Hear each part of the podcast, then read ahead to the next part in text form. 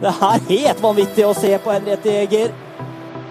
Bommer på den, og da kan Halden sette den i åpent bur, og da er det vel spikeren i kista Kristoffer Henriksen. Nå skyter Totto Nordne, og den går jo i mål av Totto Nordne! For en skåring! Velkommen skal dere være til eh, Sportsprat. Det er straks eh, påske, og med meg i studio så har jeg to eh, aldeles vakre påskekyllinger, eller harer. Jeg vet ikke hva dere foretrekker, gutter? Jeg kan ta påskekylling. Kylling? det. Mm. Ja, jeg lever med hare, jeg, da. Du lever med hare? Ja. Ja, ok. Nei, men Så fint. Um, vi, er, vi kan røpe det med en gang. Vi tar opp dette her en sen onsdagskveld. Og Kjetil var litt bekymra for Champions League-kampene, Ole Jakob. Jeg sa at det brydde meg ikke noe særlig, men han ville se Real Madrid få bank. Ja, vi får jo se, da.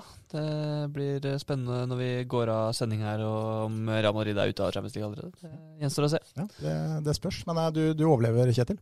Jeg gjør det så lenge Altså, jeg, hvis jeg kan komme hjem og se siste 45 og bare nyte at de går ut, så kan jeg, jeg kan sitte her en evighet, jeg, da. Og For deg så er det torsdagskveldene som gjelder nå denne våren. Ja, men det er det for hele fotball-Europa. Har det blitt det nå? Det er torsdag kveld som gjelder.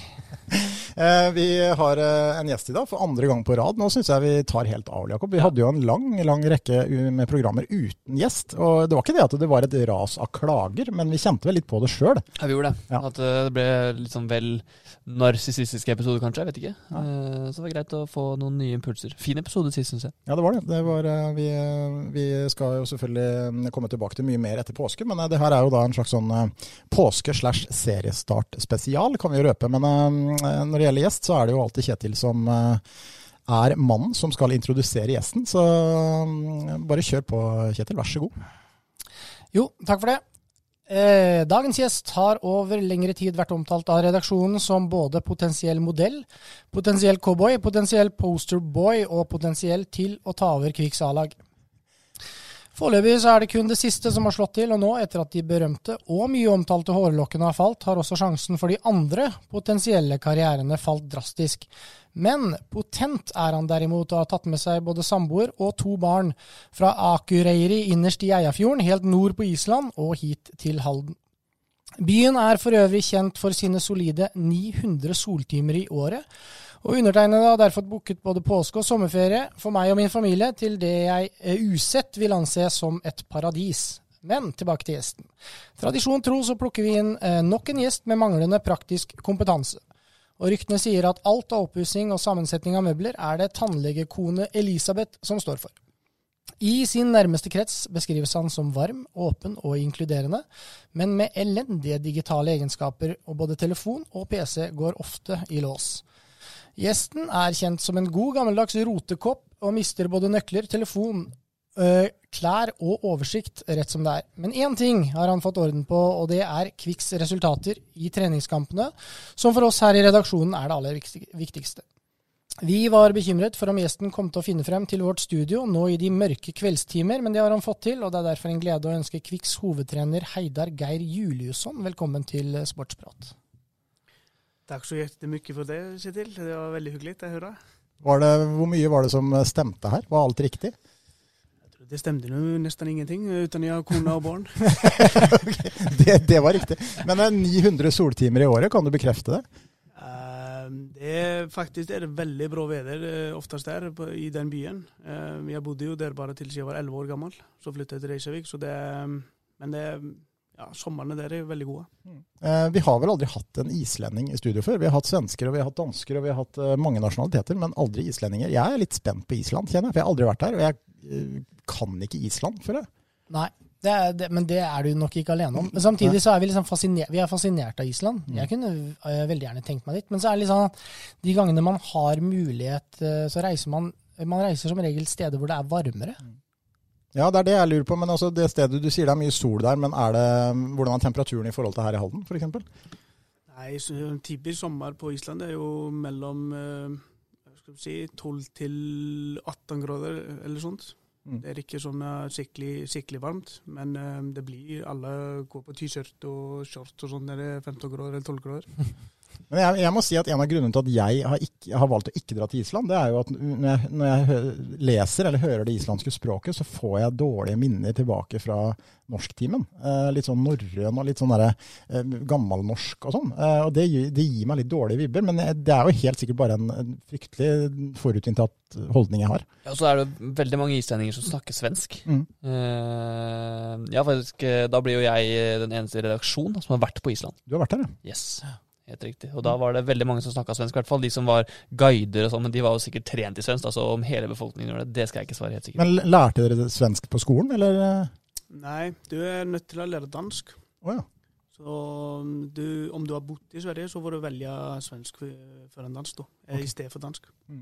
Så du valgte Nei, jeg fikk ingen valg. Jeg fikk dansk. Du fikk dansk, ja. ja. Eh, Men du snakker jo sånn halvveis svensk nå? Ja, det er bare grunnen til at jeg flytta til Sverige. Jeg har bodd i Sverige i åtte år. Mm. Åtte-ni år, så det, um, da lærte jeg meg svensk.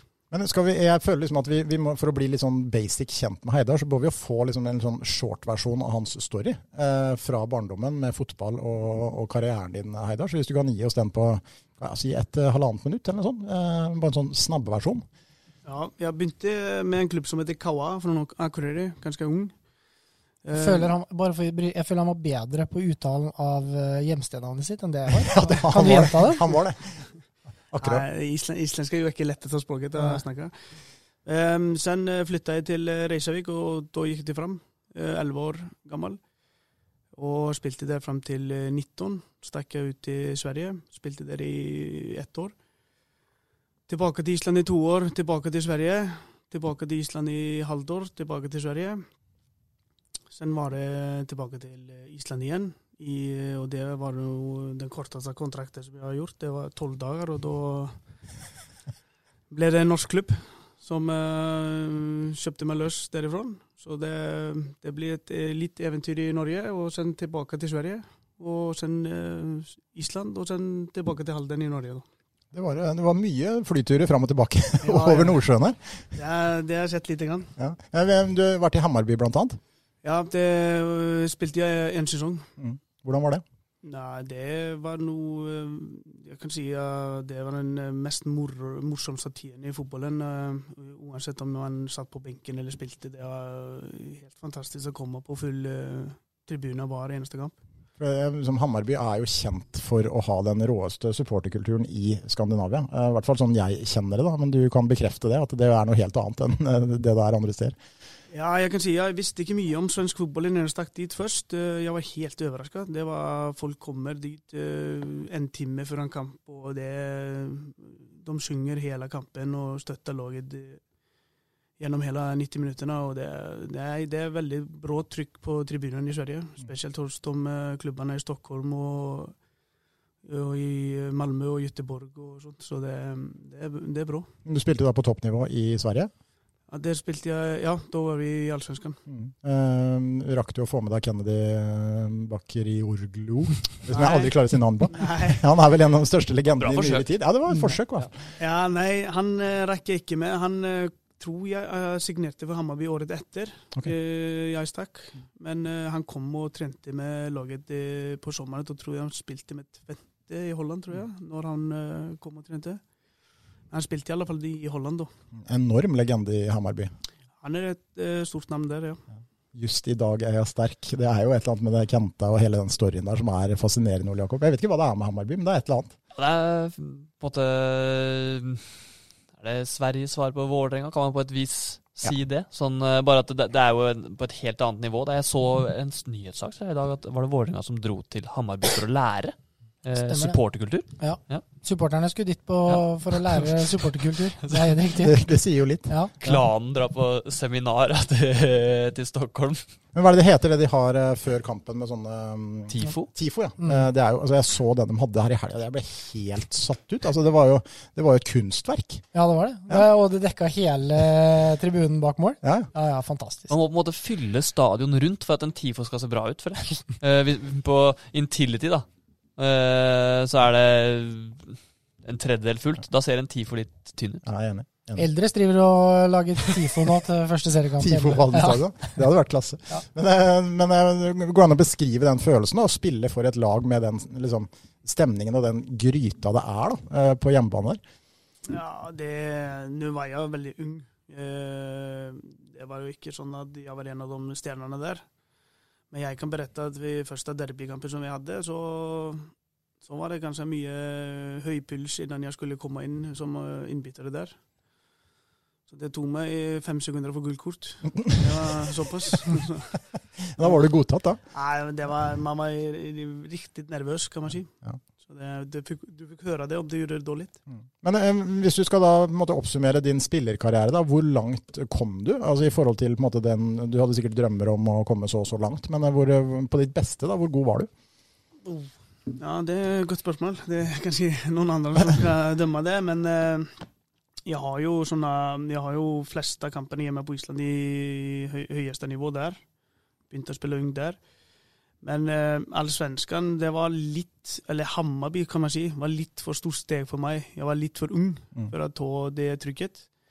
Så det fikk jeg ta litt lærdom av. Så ja, Superettan var eh, det som gjorde lengst. lengst. Hvorfor eh, ble det stopp på karrieren? Var det skader som gjorde det, eller var det alderen som tok det, eller var det familielivet, eller hva var det?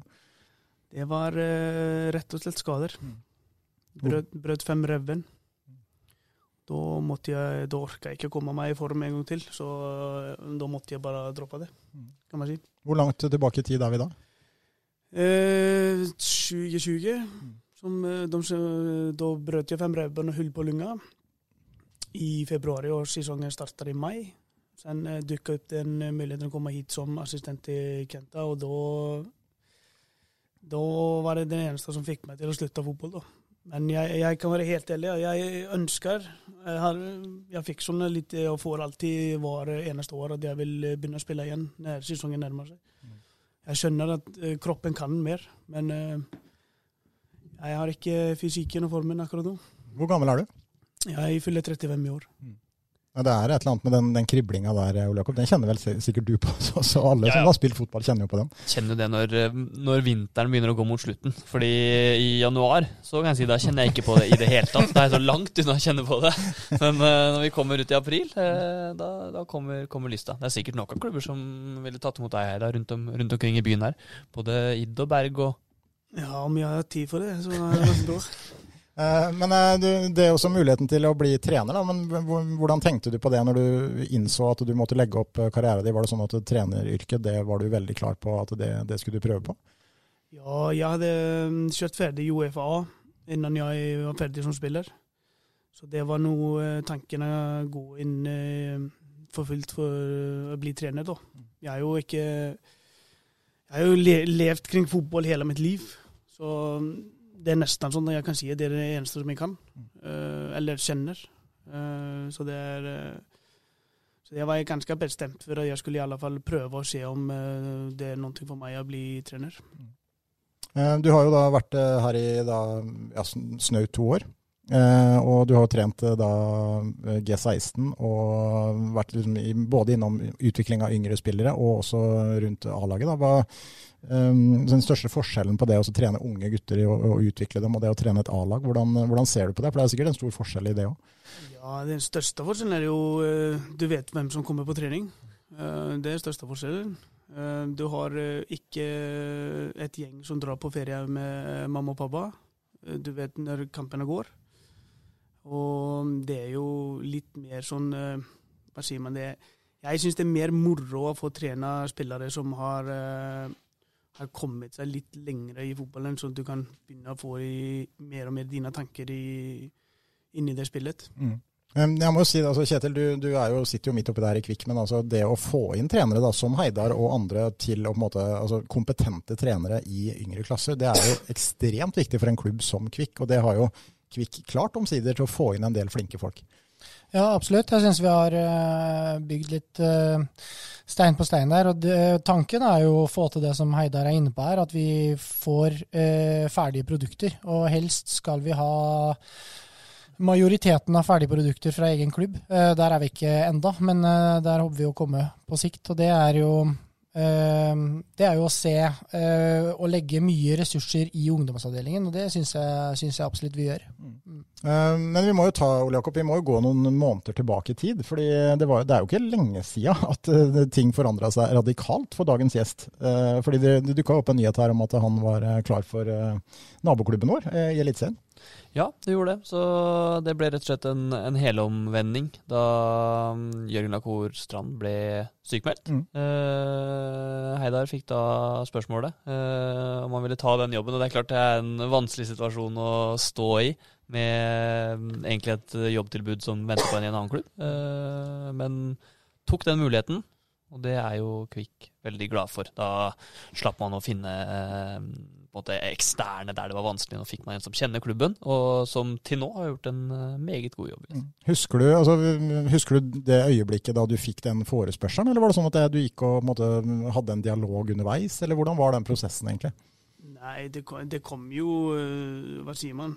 Det kom jo flatt opp på meg, øh, om jeg skal være helt ærlig. Det var øh, Det var jo en overraskelse for øh, ikke bare meg, for øh, spillerne, for sikkert øh, Ole Jakob og de som sitter i SU og de som jobber i klubben og sånt her. Jeg tror ikke det var mange som visste om dette før.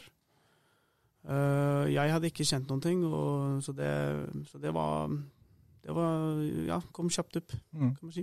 Men eh, da du fikk det tilbudet, hvor, hvor lang tid trengte du på, å bestemme deg? For det er klart, du, du var vel, jeg regner med at det, når du da hadde skrevet kontrakt, så var det jo liksom litt opp til deg, da, og Sarpsborg heldigvis som gikk med på det. Men eh, var det, når det kom til stykket, et enkeltvalg, hvorfor når du fikk den muligheten? Eh, Jeg måtte jo gå og tenke litt og sånt her. Det, det er jo alltid det som man må gjøre. Man må se om det er rett, riktig tidspunkt, om jeg skjønte meg klar og måtte snakke litt med samboeren og sånt her. Eh, Så det var eh, Men det, det er jo et spennende Det er ikke hver dag som du får en eh, sjanse å ta over et A-lag såpass ung. Pluss at jeg, som Ole Jakob sier, jeg kjente jo klubben. Eh, og kjenner jo spillerne som er her eh, for forhånd. Eh, og ja, så det var litt eh, Det var det som jeg tenkte på mest. Du får ikke sånn tilbud hver dag. Mm. Da spør jeg som en eh, utenforstående. eh, Når du da bestemmer deg for det, er det sånn at eh, Harris eller Kvikk da ringer til Sarpsborg og spør er det greit, eller er det du som må ta den telefonsamtalen?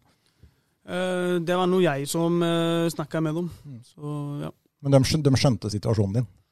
Vi kan, vi kan si så. Det løste seg. Og det, men det er klart, det må vi jo sette pris på her. for det er jo så, Kvikk og Sarpsborg har ikke alltid vært like gode venner. Ole Jakob. Det vet jo vi som har vært delvis inn i det. De er ikke alltid enige om ting. Nei, de er ikke det. Altså, heldigvis så har det mm, etter hvert bedret seg. Jeg vet jo annet Kjetil har vært i litt uh, møter der for å prøve å løse opp i det klimaet som har vært. Så mm, det går jo på spillere som kanskje går tidlig, spillere som er ikke nødvendigvis uh, førstevalg inne i Sarpsborg, som, som egentlig blir stallfyll. Det er jo derfor det har vært litt, uh, litt gnisninger. Men uh, det var fint at det løste seg. Ja, for det, altså det, jeg tenker jo at det er jo nøkkel for Kvikk å ha et godt forhold til Sarpsborg, i forhold til at det er den største klubben i distriktet. De, uh, mange mener de støvsuger hele Østfold for talenter og alt det der, men det å ha et godt forhold er jo bedre enn å, å ha et dårlig forhold, uansett hva, hva på en måte fasit er. da. Ja, og vi er jo derfor, altså vi er på forskjellige nivåer, og vi kan lære mye av både klubbdrift og talentutvikling, og vi kan eh, lære mye av hva de driver på et A-lagsnivå, så vi er tjent med å ha et godt eh, samarbeid til 08, utvilsomt. Og så sitter vi egentlig i en ganske god situasjon, for Fredrikstad er på vei opp. Det er en reell konkurransesituasjon mellom FFK og Kvikk, og det drives godt i Kvikk, som gjør at der, eh, vi har noen eh, sultne ulver både i FFK og, og Sarpsborg, og vi kan sitte og Eh, Siden vi har det produktet vi har, så kan vi sitte og, og verne om våre spillere litt lenger og ha mer en samarbeidsordning enn at de går tidlig. Eh, og det, eh, det klimaet har, som Ole Jakob var inne på, bedra seg betraktelig. Eh, og når det gjelder altså, situasjonen med Heidar, var jo annerledes. Det snudde, snudde opp ned ganske kjapt her. Og for oss så var eh, Heidar det naturlige eh, valget som hovedtrener. Og det å da ta kontakt med Sarpsborg, og de, de tok det greit. Så det, det var ikke noe um, vrien prosess, det. Men bare spørre deg, Heidar, Hva tenker du om det? At altså, i, I eh, den nederlandske æresdivisjonen så spiller det en haldenser som er topp seks i toppskårerligaen. Han uh, kan bli solgt til sommeren for eh, 50 millioner kroner. Uh, Kvikk sitter igjen med nesten en slikk og ingenting. Han var i Kvikk fra han var 5 til han var 15 år. Altså, Det er ganske utrolig at det kan ende sånt. Eh, Ja, jeg, hva tenker jeg om det? Jeg, eh, man kan jo ikke gjøre noe. Det, Nei, altså det er- det er for sent å gjøre noe med nå, Ja. men man kan gjøre noe i forhold til framtida, tenker jeg. Ja, det, Hvis det skjer igjen. ja, det kan man søke å gjøre, eh, og det håper jeg klubben kommer å gjøre. Vi har jo noen unge produkter som kan komme seg videre i fotballen, så håpeligvis så får vi holde dem litt lengre enn eh, Jørgen. Og det her er jo for guds skyld ikke Jørgens skyld, for er det en som er glad i, i Kvikk, så er det jo Jørgen. Men eh, du, det er jo et poeng, Kjetil, at det, det er jo eh, fryktelig bittert når man da ser hva som skjer. Eh, og så kan man, Det er lett å være etterpåklok og alt det greiene der, men det, på den tida der så var det et fryktelig dårlig klima, og det ble en dårlig løsning for Kvikk. Men Sarpsborg ga heller ikke så veldig mye i, dem, eh, i den forhandlingssituasjonen, så det er, det er en sånn håpløs situasjon. Ja, jeg kjente ikke til eh, den forhandlingene som eh, var der. Jeg syns det er mye enklere å legge det på Jørgen. Jeg synes det er mye mer behagelig. Du skylder på han. Ja, jeg legger det på Jørgen. At ikke han fikk forhandla seg til Ja. vi skulle få Ja, 50 studenter. utvilsomt. Dårlig jobba han. Men um, uansett, jeg kan jo si det at hver gang vi nå får opp noen uh, prospekter, så er det det, er, det handler om å ikke gå i fella man gjorde når, når Jørgen forsvant. Mm. Uh, så det er ikke tvil om at klubben har lært ganske mye av det. Det er, eh, det er godt å høre. Um, Men så, så må man forstå at det er veldig svårt for uh, en gutt som er ung, mm, å si nei til en uh, klubb som er på elitenivå. Mm. Altså det må man også ta litt inn i bildet. Altså det er ikke bare bare å si nei, du vet ikke om du får den sjansen senere eller ikke. Nei. Så det, man må eh, også ta det litt i bildet. Ja, det er også at, at Jørgen gjorde et, et riktig valg for han, var jo helt åpenbart. Men at klubbene ikke hadde en bedre, et avtaleverk da, på plass for unge spillere som gikk dit. Og det var jo første året Sarpsborg starta opp med G16-lag, og det var, alt var nytt. ikke sant? Så det, var, eh, det er en lang historie bak det. Men um, Jeg tror bare man må prøve å glemme det. Det blir som å ja. Tenk de som vurderte å kjøpe en leilighet i Oslo for 20 år siden. Så tenkte du at det var, det var akkurat litt dyrt. Eller kjøpe bit, bitcoin for eh, Ja, altså, man må, man må bare glemme det. Ja, det bare Men det er, det er lett å tenke på. Ja, ja, ja, ja det er jo det. Så, Se hvor mye Sarpsborg fotballklubb for, for, har fått for eh, Moi Elionossi f.eks. i hans eh, karriere. Det er jo Som har bygd klubbhus og ny, nytt anlegg. Jeg mener det er jo helt vanvittig. men det skjønner ikke jeg. sånn i, I norsk fotball så har man jo hatt noen sånne eksempler på helt ville salg. og Molde har solgt dyre spillere. Bodø-Glimt, har- eller Sarpsborg tidligere, har jo solgt for mange mange, mange hundre millioner. Ikke mange mange hundre, men iallfall hundre. Eh, hvordan er det mulig å ikke forvalte de enda bedre enn man gjør? Sånn som Bodø-Glimt nå, da, for, har de solgt for 200 millioner for to år? Hvor går de pengene? Ja. Altså, du kan ikke ansette 100 trenere per lag heller. Du, du må jo, men du er klart at de ruster sikkert opp anleggene sine og sånn. Eh, Det har vel Sarpsborg gjort. Altså, ja. Sarpsborg stadion, eh, som, som toget dundra forbi der, det gjør det jo for så vidt fortsatt, Mm. men du hører det ikke lenger, eh, har jo brukt mye av kronene sine på det, da. og, eh, Organisasjon. Med god hjelp av kommunen òg, Ja, skal sies. absolutt. Og, og bygge tribune og lagd et helt annet uh, stadionanlegg. Så um, de har plassert Lyn, da. Lyn som i Mm. konk da de solgte Miquel. Men tenk, tenk deg Bryne til sommeren. Ja. Altså Jeg vet ikke hva for noen avtale som blir gjort når, når eh, Erling Braut Haaland gikk til Molde, men hvis de sitter igjen med noen prosenter der, det kan bli fest på Jæren. Ja, de bør ikke sitte igjen med så mange prosenter heller. Det kommer til å rulle bare nye traktorer rundt på hele Bryne. Splitter nye eh, Hva er det den heter? Massey Ferguson. Ja. Hele bygda.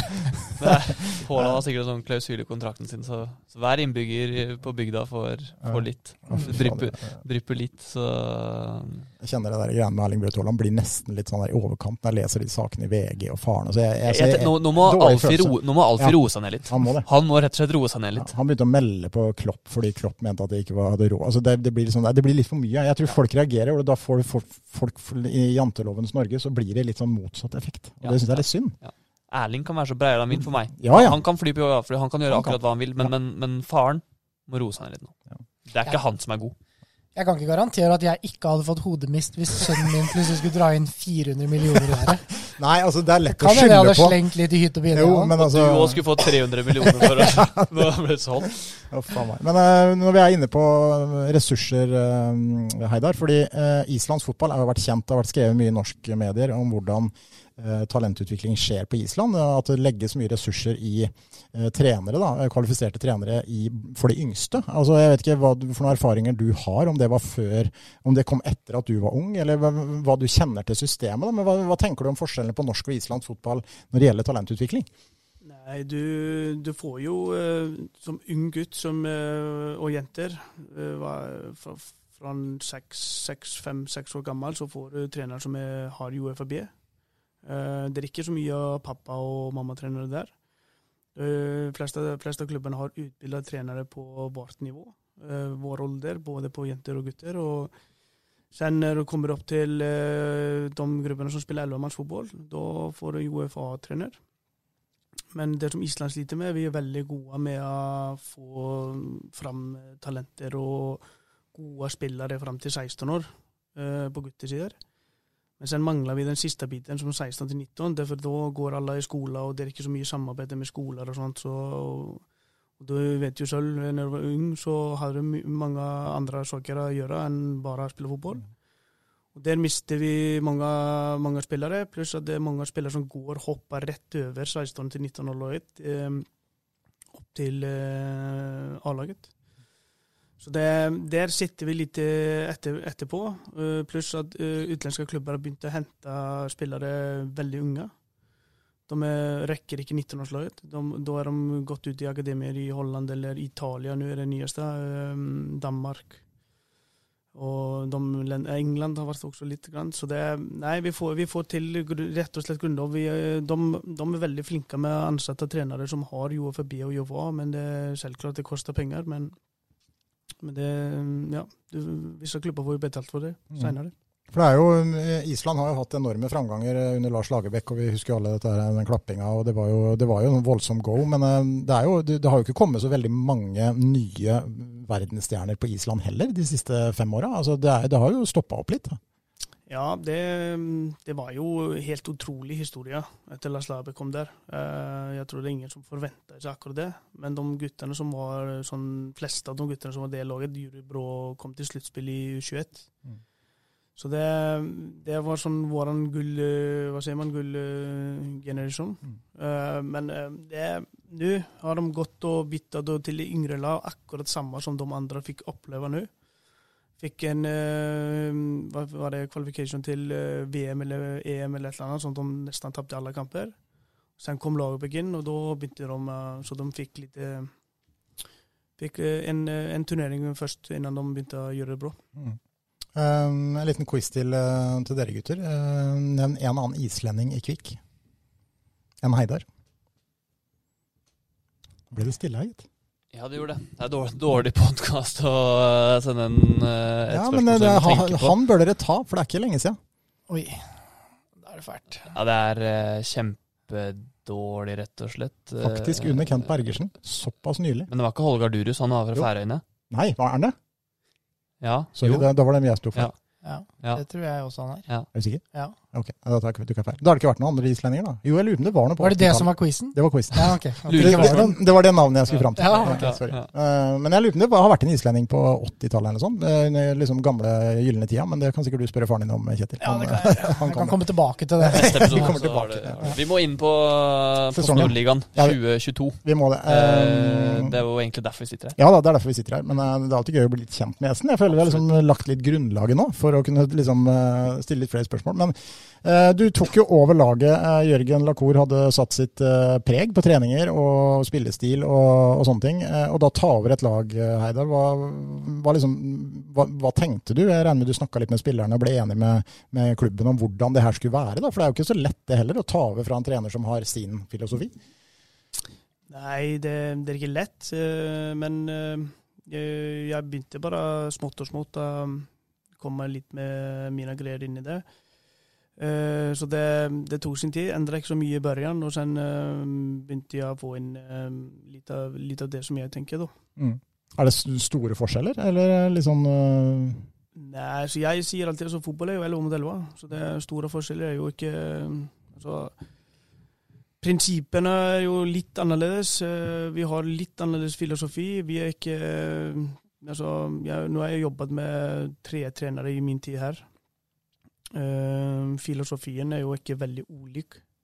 Altså, jeg, jeg har ikke møtt en trener som jeg har jobbet med, som uh, filosofien til, hans til høyre og min til venstre. Mm. Det er jo Någonstans kommer det ihop, da. mm. Så det, ja, så det, er, det er litt, Selvklart er det litt og du må jo ha din uh, Eller jeg tror at alle har sin mening hvor du vil spille fotball.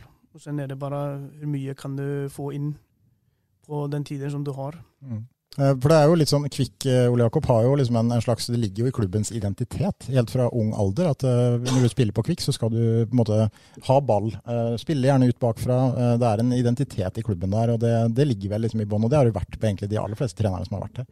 Ja, det har jo for så vidt det. Jeg vet ikke om noen av trenerne som har vært der de siste åra før nå, da kanskje har hatt en sånn tydelig identitet på at vi skal være det førende laget, vi skal holde ball og sånne ting. Da kanskje føler jeg veien har blitt litt Mm. til mens man har gått.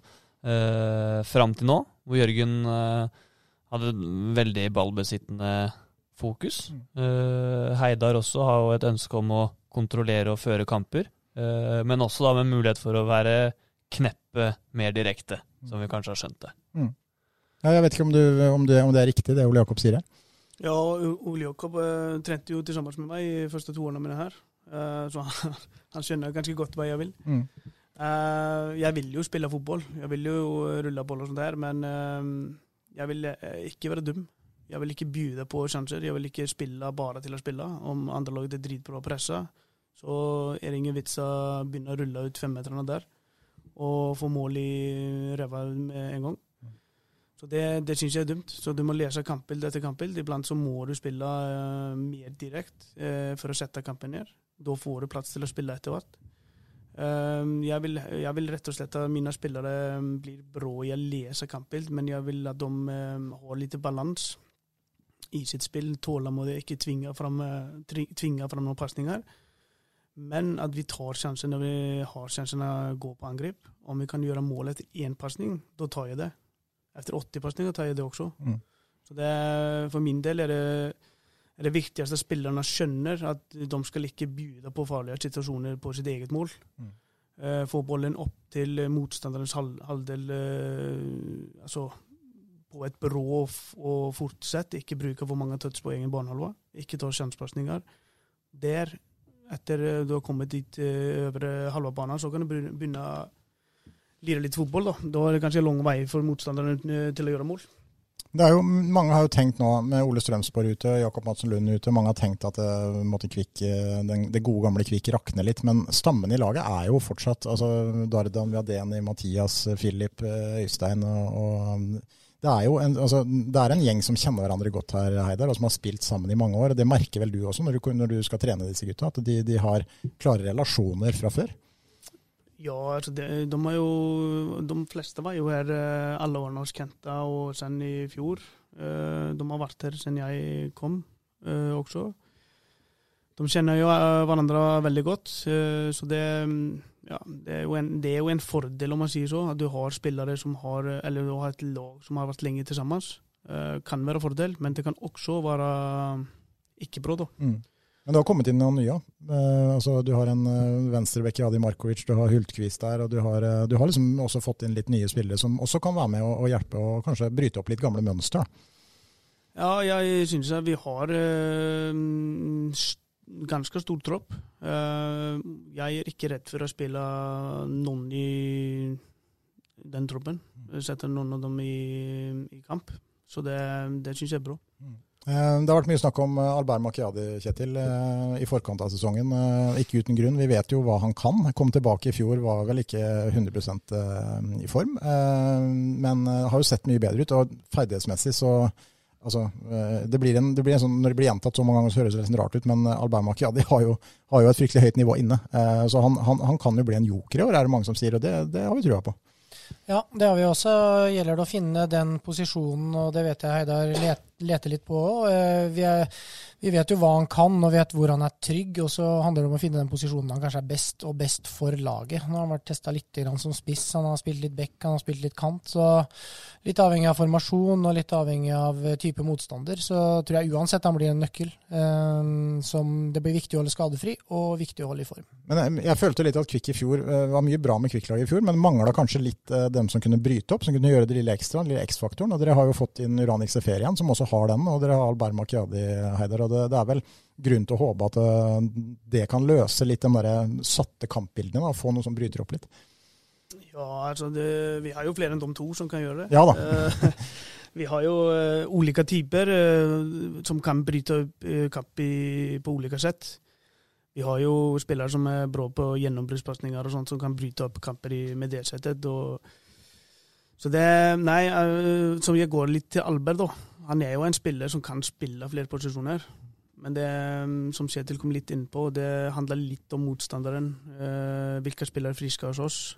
Uh, han, han, kan spille tre-fire ulike posisjoner og gjøre det ganske bra. Mm.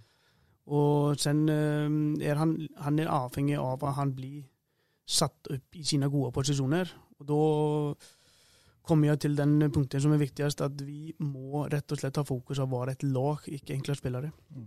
Vi må kjenne styrken av hverandre og søke å spille eh, medspilleren bra nok og god nok til å vise sine kvaliteter. Og han er en av de spillerne som må være satt opp i sine posisjoner. Mm.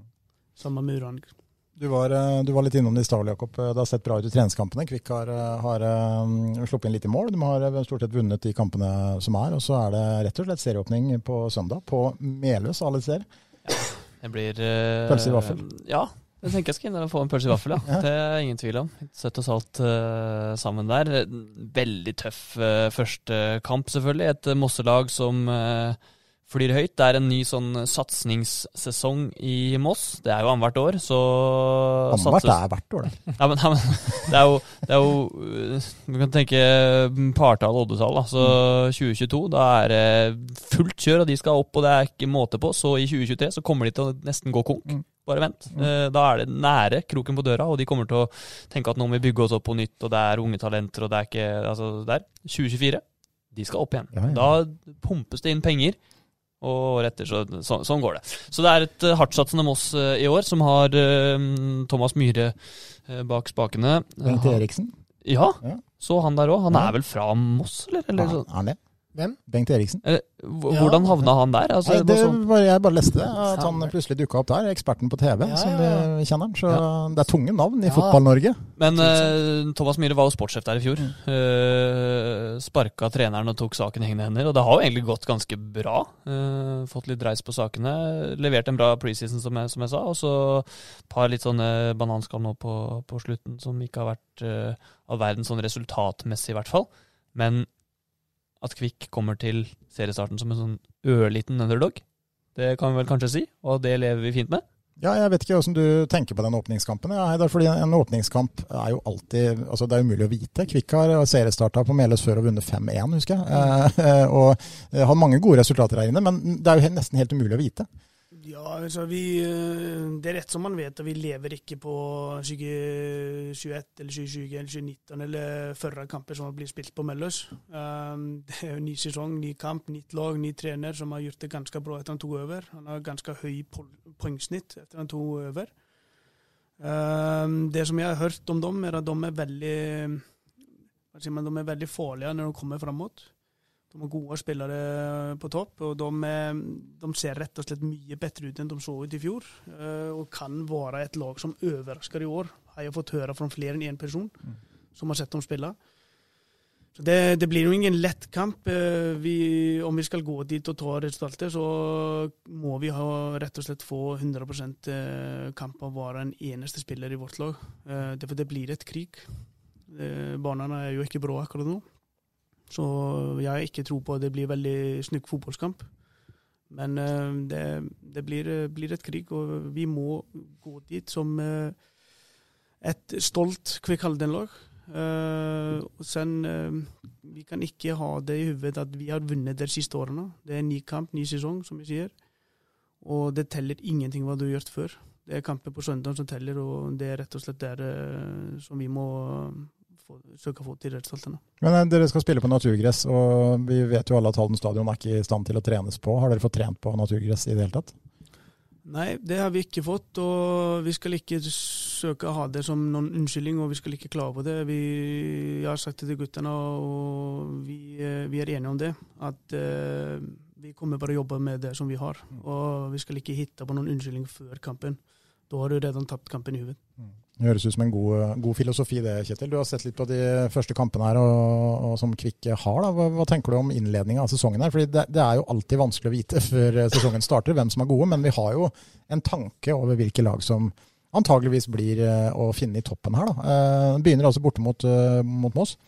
Ja, begynner mot Moss borte ja, allerede nå, nå, søndag. Jeg også tror at det blir en kamp mellom et uh, Kvikk kollektiv og en del enkeltspillere som holder et litt høyere nivå på, på Moss. Og så får vi, får vi tro at det Kvikk Halden-kollektivet kommer til å ta det. Jeg er litt sånn ikke uenig, men litt uenig i forhold til, uh, forhold til, tidligere resultater. Det er ganske mange i den gruppa her som har positive opplevelser av Meløs, og det mm. tror jeg kan spille veldig positivt inn. At de de vet at det er en stadion de trives på, de vet at de har gode resultater der fra før. Og de det er ingen som frykter noe med å spille på Meløs. Det tror jeg kan være en uh, kjempefordel for, mm. uh, for, den gjengen her.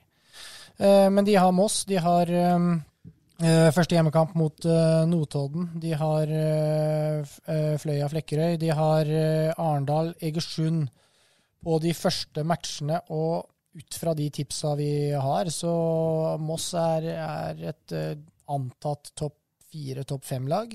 Notodden vil ligge i toppen. Arendal vil mest sannsynlig ligge i toppen, og det vil også Egersund gjøre. Mest sannsynlig.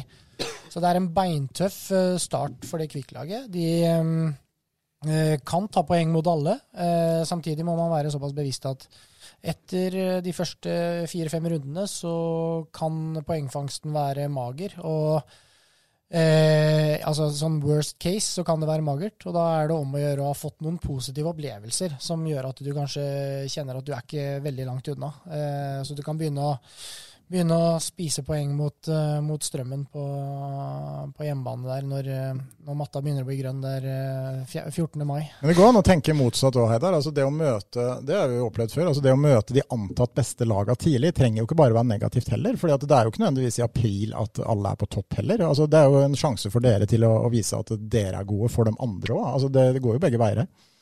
Ja, det spiller meg ingen rolle når i serien jeg møter de lagene. Må møte, eh, vi må møte dem eh, noen gang i år. Eh, jeg har såpass mye tro på mitt lag at jeg tror at vi kan slå alle på når vi er på. Når vi er 100% så kan vi vinne alle kamper, uansett om det er hjemme eller borte. Mm. For det er ingen som eh, ønsker og syns det er gøy å komme til Halden stadion heller. Altså Kvikk har, eh, har, vært eh, fryktelig gode på hjemmebane i mange sesonger, så jeg tror jo motstanderen tenker når de ser på de kampene og sitter i en podkast rundt omkring i Norge, så, så tenker de også dem at det er en tøff kamp, og det må jo dere utnytte. Ja, ja vi, vi, er jo et lag eh, som er avhengig av, som jeg har sagt før, at vi, vi må ha alle på banen og de eh, som hopper inn. Det er ikke bare elleve førstemanner som er viktige. Det, det, er også de innbytterne som kommer inn, som kan avgjøre kamp.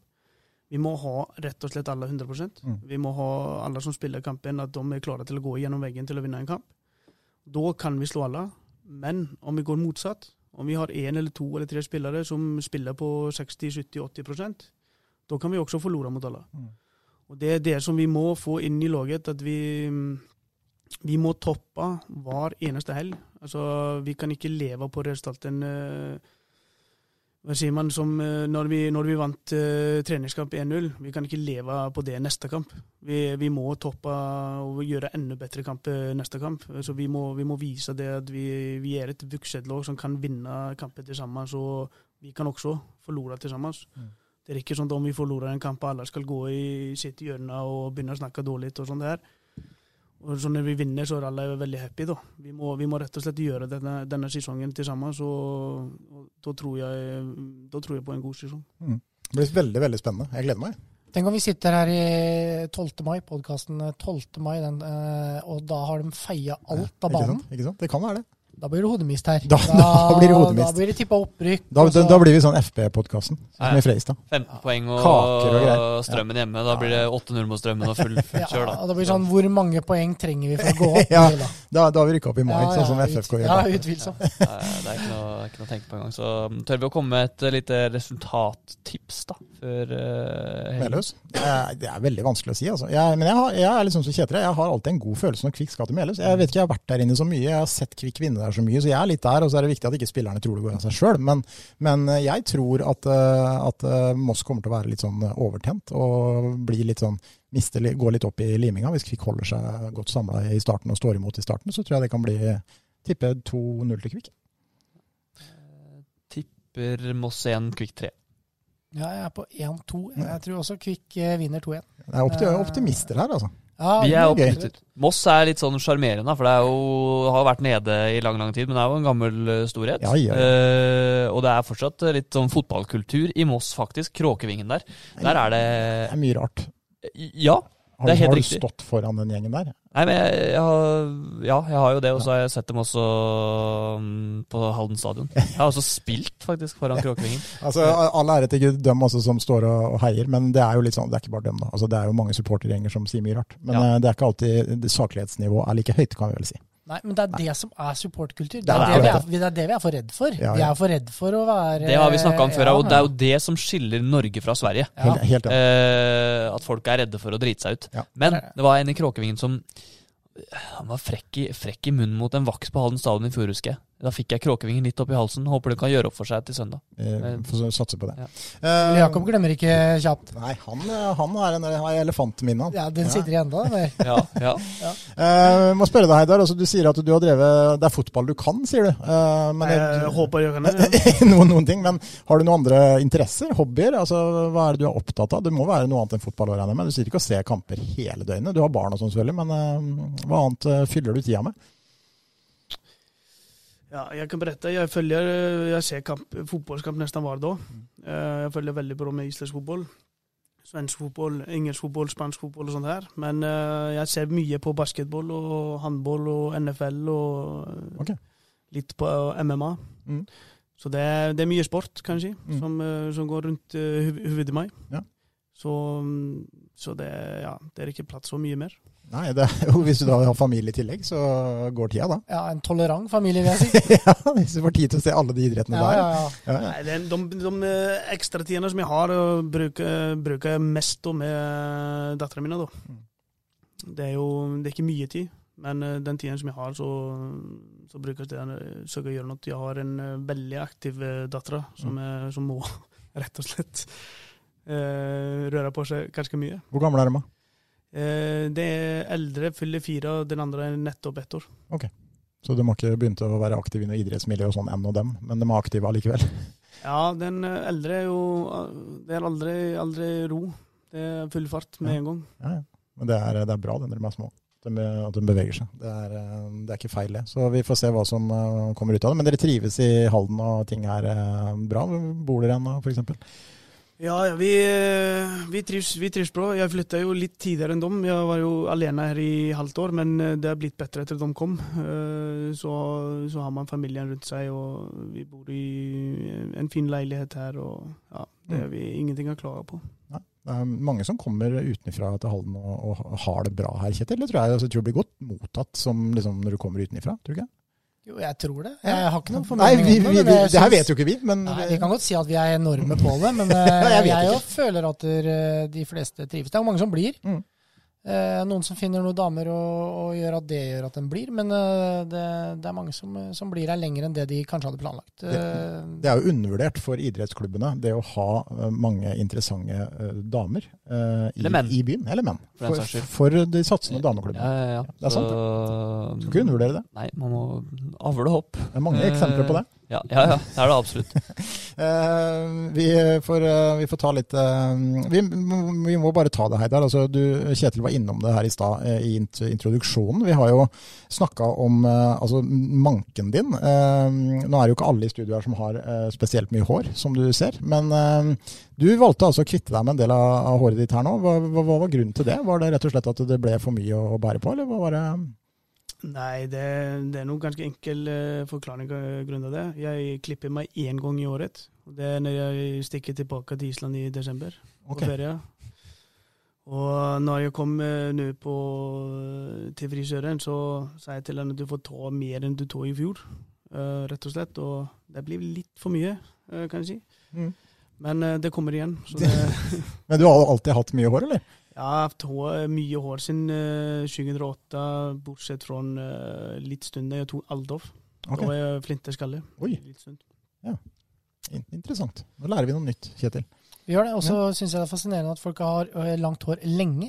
Det, det opplevde Samme vi forrige ja. sjokkerende med Grøtta, syns jeg. Han Ja. hadde, han hadde altfor lenge. Ja, han, når var det han fikk det? Han var liten? Tredje klasse, Ja. eller hva var det han sa? Noe sånt. Ja. Ja. ja, det er jo helt Eh, spesielt. eh, Den matcher du ikke, men eh, Nei, vi har omtalt, eh, vi har omtalt håret til Heidar eh, jevnt. eh, Og jeg hadde ikke fått med meg at han hadde klippa seg engang. Men han frisøren på Island, han må være god, siden han er den eneste som får lov å røre det. Ja, det kan man si at det, ja, jeg bytta litt. Da jeg spilte i Sverige, så bodde min eh, frisør i Danmark, islandsk. Det var han som klippte meg. Men uh, når jeg flytta tilbake til Island, så bodde han fortsatt i Danmark. Det var litt lang vei for meg å gå og klippe håret, så jeg måtte bytte. Så nå har jeg byttet, og da bytter jeg ikke igjen. Det er en utfordring til frisørene i byen. De må steppe opp hvis eh, vi har en mann som, som klipper hår en gang han må hete Island for å få fiksa det. Faen, klippetime, da. Ja, Nei, det er ikke bra. Uh, vi, har, uh, vi, må, vi må jo snakke om en ting, eh, Jakob. Vi må jo vi må ha litt utenomsportslig også. Ja, Eh, og det du har fått innkalling til noe som ikke nødvendigvis du gleder deg veldig til. Kan vi si. Jeg, jeg har ikke fått komme meg så helt til bunns i det her, men jeg satt på jobb i dag, og så kom det en sånn kalenderinnkalling. Eh, som det noen ganger gjør i, i Outlooken. Og da sto det 'parkeringsvakt' eh, i mai. Så ble jeg ganske sjokkert da jeg så tidspunktet. Det var klokka ni, eh, og det varte til klokka 18.00. Ni timer. Ni timer parkeringsvakt. Eh, og om dette her er sånn at jeg skal stå i ni timer, eller hva det er, det vet jeg ikke. Jeg, har, jeg bare godtok den. Jeg tenkte at det her får jeg bare stå i. Uh, men jeg har ikke kommet til bunns om det er sånn en Kanskje jeg skal stå fra ni til to, da, eller Men det her er altså bonusbarnet ditt som spiller på Fredrik Stenkepp i eh, Kvikkhalden. Mm. Uh, så det her må jeg komme meg fra på en eller annen måte. For parkeringsvakt i ni timer, det er tungt. Uh, for det første så, så er det sånn det, det blir dyrere og dyrere for parkering. Det begynner, Man sliter jo med å stå der og forsvare at uh, man skal ta det der 60 kroner eller hva det er for å uh, parkere. Og mye sure fjes. Ja. Ja. Men så er det jo, man må snu litt på det, da. De som velger å bli sure på parkeringsvakten. Det er noen av dem, så. Men det kan man jo ikke. Jo, men det er overraskende mange av dem. Det Ja, er ja. det som er litt trist. Og så er det en sosialt aspekt ved det, Kjetil, som også kan være en utfordring. Det er, det er mange utfordringer. Han sendte jo den der til meg. og jeg, eh, jeg hadde noen advarsler til han, jeg skal være så ærlig. Eh, For det første så snakker vi 7. mai. Det er enten 25 varme eller to kalde og sludd. Det er det alltid på Fredrik Ja, ja, det er ikke noe mellomting. noe mellomting. Nei, nei. Eh, Så han må jo Og uansett er det et hat. Fordi enten blir det jo, får du jo solstikk, eller så blir du jo forfrossen Mm. og stå der i ni timer. Men den største utfordringa med eh, dugnad, det er jo at du blir para opp med noen som du egentlig ikke kjenner.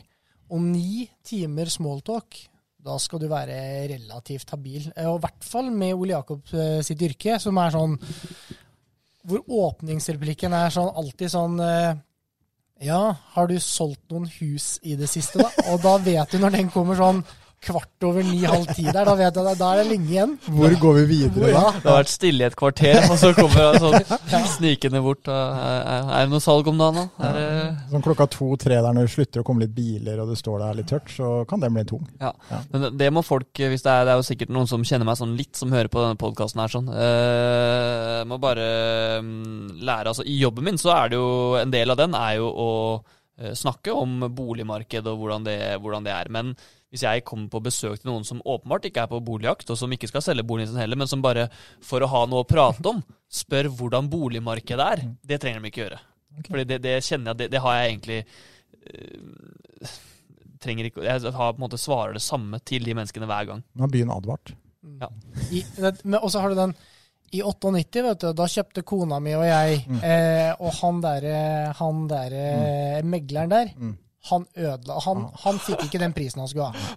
Han der, og så begynner de å lete etter navnet, og så begynner de å spørre Ole Jakob om åssen han eh, forholder seg til det. Så var det skjenkere i huset. Ja, ja, ja. Det var mye greier. Det- Skjeggkre var oppdaga i 98, tror du? Nei, jeg tror ikke det. Nei, kanskje ikke. Kanskje det ble. Skjeggkre, de som, de som eh, Det var jo for fire-fem år siden, kanskje, eh, så begynte dette her med skjeggkre å blusse opp.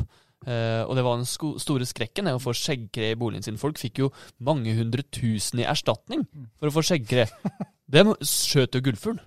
For det gikk jo, for da var det Vi, vi hadde ikke noe Det fantes ikke noe metode tydeligvis da, for å bekjempe skjeggkre en stund. Så gikk det et par år, og så, så fant man en metode, og skjeggkre det, det forsvant med en gang. det. Så fikk du 200 000-300 000 i erstatning der, så var det penger rett i fòret.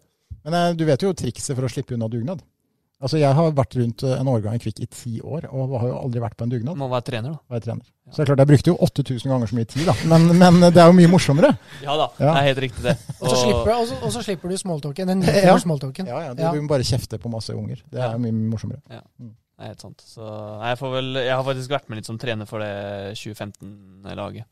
Eh, så det kan hende at jeg Prøve, får prøve å ta et, et av laga på minifestivalen. Ja. Du har jo lagt ned noen timer som trener på strupe, du òg, da. Så du, ja, ikke dårlig samvittighet. Nei, Eh, men det skal jeg bare si dere, det er ganske tungt å gå fra å trene 16-17-åringer til å trene 6-åringer.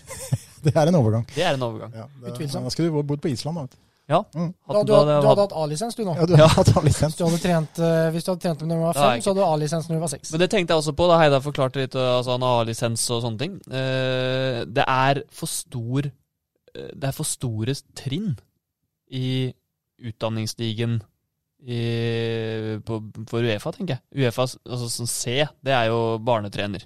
Da, det kan jo hvem som helst ta. B, da begynner det å bli sånn ganske seriøst. A, da er det jo plutselig Det skulle vært en mellomting enten mellom C og B. Eller flere B og- bokstaver.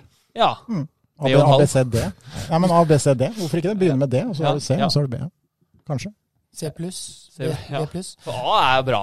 Ja, det er jo det. Og da, Vi sitter jo med to A-kandidater her. Ja, så vi kan ikke si noe annet enn Nei. at det er bra. Det, det, du, er, bare jævlig god for å ha Uefa A. Da er det eliten. Da er du helt der oppe. Da, da, ja, det er helt riktig. Eh, så det er ikke noe tilfeldig, nei. Um, nei da, men jeg forstår poenget litt. Samtidig så, så ser jeg en økende interesse for trenere til å ta trenerkurs, og det, det er en god tendens. Det, det vi misser på i Norge, føler jeg, kontra f.eks. Island, det er at vi ikke rekrutterer nok spillere til å ta trenerutdanning eh, tidlig nok. Når Heidar kan fortelle at han fortsatt var aktiv og hadde tatt A-lisens, da er vi i Norge ganske langt unna. Eh, vi har mange potensielle trenere rundt eh, f.eks. et A-lag i Kvikk som eh, egentlig burde vært eh, innlemma i en trenerutdanning allerede. Enig. Um, apropos dugnad, Heidar. Du kommer jo rett fra dugnad nå. Hva var det den gikk ut på? Eh, nei, spillerne måtte stå opp for uh, sånn takeaway uh, Jeg husker ikke hva de sa, det, men med McDonald's.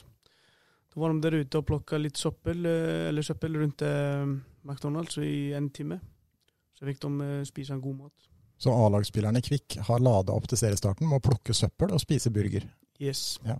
og ryktene sier at du fikk i deg noen burgere, du òg? Jeg fikk i meg eh, litt burger der ute. ja. Har du bare spist, eller har du plukka? Nei, jeg fikk jo ta bilder av spillerne.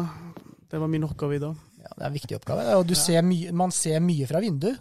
Ja, det, det er rett. Men Ja. jeg, jeg var ut, ute i dag, faktisk. Ja, Det er fint med den McDonald'sen ute på Svinesundparken, for der kan du stå oppe i andre etasje, så har du ganske god oversikt etter på området rundt. Mm. Hvem er favorittburgeren på McDonald's? Nei, jeg fikk jo bare cheeseburger det vanlig. Ja. Ok, En liten en, bare. To, Eller? to, to flere ned. Det ble flere, ja. Fins det noe verre enn å uh, kjøre drive-in, og så har du med deg en eh, to-tre til, og når du sitter og bestiller, så sitter det folk rundt deg og legger til ting på bestillinga? Det er grusomt. Forferdelig. Ja, det er helt, helt jævlig. Ja. Unnskyld uttrykket. Ja, men det er det. Det er, det, det, er mitt. Det er fullstendig ulovlig for meg. Det som har gi, blitt gitt meg på bestilling idet vi svinger inn, Det er det som gjelder. det er det som gjelder. Ok. Og det må bli gitt før jeg tar ned vinduet. Nei, jeg skal ikke ha vaniljemilkshake, jeg skal ha sjokolademilkshake. Sa du det? Sa du det? Sa du, ja. I Kompani Lauritzen, når de skulle hoppe det eh, strikkhoppet der, eh, når du skal si en Mm. beskjed, og så er det noen andre som sier noe Ja. helt annet der i bakgrunnen, det hadde du slitt med, Kjetil. Helt riktig. Ja, ja. Helt riktig. For et hat. Ja. Ja. De får ikke noe. Nei. Nei. Nei, men det, det er bra. Vi avslutta med litt eh, McDonald's drive-in. Det er bra. Det er, det, er, det har alle et forhold til. Absolutt alle. Nei, vi gleder oss, eh, Heidar, til, eh, til sesongstarten. Er det litt sånn det, er litt, det pirrer jo litt. altså Enten du er spiller eller trener. Seriestart er noe helt spesielt. Ja, det Jeg har sagt det før. Eh, treningskamper er, og seriekamper er jo to nesten ulike sport. Det, når det gjelder alvor og spille om poeng, da kommer det et annet nivå i fleste lag. Det kommer eh, litt stress i alle spillere, og det blir, alle vet at det betyr noe av eh, den kampen. Så det, det, ja, det er spesielt. Det, man lengter seg. altså Man er veldig spent for å få å spille kamper som gjelder noe. Men sånn helt avslutningsvis, vi, vi, vi, som er rundt, da. eh, Nå er jo de, disse to andre her er jo med i, i dette her. Men uh, hvis jeg snakker på vegne av de som er glad i Kvikk i Halden, da. Uh, det er lov å, å håpe og ha forventninger til årets Kvikk-lag. Uh, jeg faktisk bryr meg ikke hva andre håper eller ikke tror på oss, eller om de tror på oss eller sånt. Det bryr jeg meg ikke om. Det er noe som jeg, spillerne av klubben og de som er rundt omkring, vi vet hva vi kan. Vi, vi tror på oss sjøl, så vi får se hva, vi, hva det tar oss til i år, rett og slett. Så jeg, jeg, bryr meg ikke hva andre, andre, sier, eller om de håper på eller ikke har tro på oss. Det, Men at de kommer på Halden stadion og heier, det vil du gjerne? Jeg vil uh, gjerne se som fleste på Halden stadion, og jeg vil gjerne gi dem resultater så de kommer igjen. Mm. Uh, spille den fotballen som de liker å komme og se på. Det, men alle får ha sine tanker. Mm. Vi vet hva vi står for, og vi, vi tror på Jeg, trenerne, andre trenere som er med meg, Pluss uh, spillerne i laget. Uh, vi tror på det som vi gjør. Så um, vi går ut i sesongen med, um, som ett lag i år. Har litt, uh, tror jeg, litt, litt islandsk mentalitet. Det er det Kvikk trenger. Ja, mm. det tror jeg. Og vi tror på oss selv. ja, ja, vi, ja. ja. Herregud. Ja, ja, er, det er, det noe vi gjør, så er det det. Få litt klapping også på Halden stadion, så blir det bra. Sånn... Jeg, jeg, klarer meg uten den, kjenner jeg, på Holmen stadion. Det tror jeg blir ganske kleint. Det er vakkert, det er 50 mennesker der. ja, ja, det, hvis, hvis, det blir mye folk, så Det og TIFO.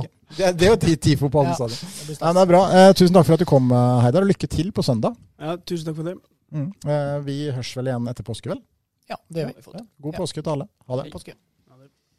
Har du et enkeltpersonforetak eller en liten bedrift? Da er du sikkert lei av å høre meg snakke om hvor enkelt det er med kvitteringer og bilag i fiken, så vi eh, gir oss her, vi. Fordi vi liker enkelt. Fiken superenkelt regnskap.